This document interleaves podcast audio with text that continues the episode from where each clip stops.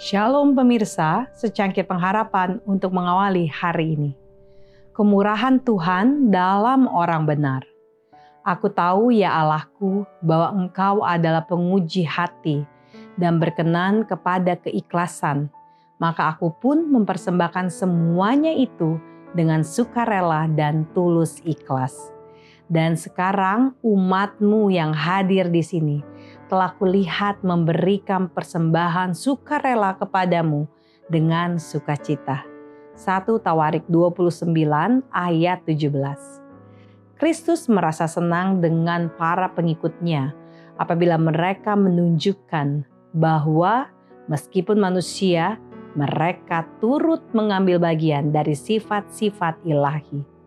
Alfa dan Omega jilid 5 halaman 153. Bukan oleh kekayaan mereka, pendidikan mereka, atau posisi mereka, Allah menilai manusia.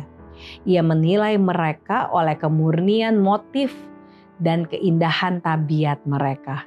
Hidup yang terbaik halaman 463. Kesempurnaan akhlak dituntut dari semua orang. Janganlah kita pernah menurunkan ukuran kebenaran untuk menampung kecenderungan-kecenderungan yang diwarisi atau ditumbuhkan untuk berbuat salah. Kita harus mengerti bahwa ketidaksempurnaan tabiat adalah dosa. Segenap sifat tabiat yang benar tinggal dalam Allah sebagai suatu keseluruhan yang selaras dan sempurna.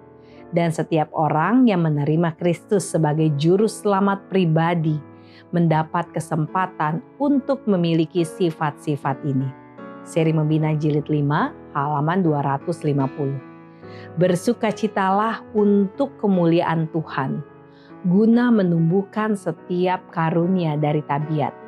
Dalam setiap tahapan pembangunan tabiatmu, engkau harus memperkenankan Allah.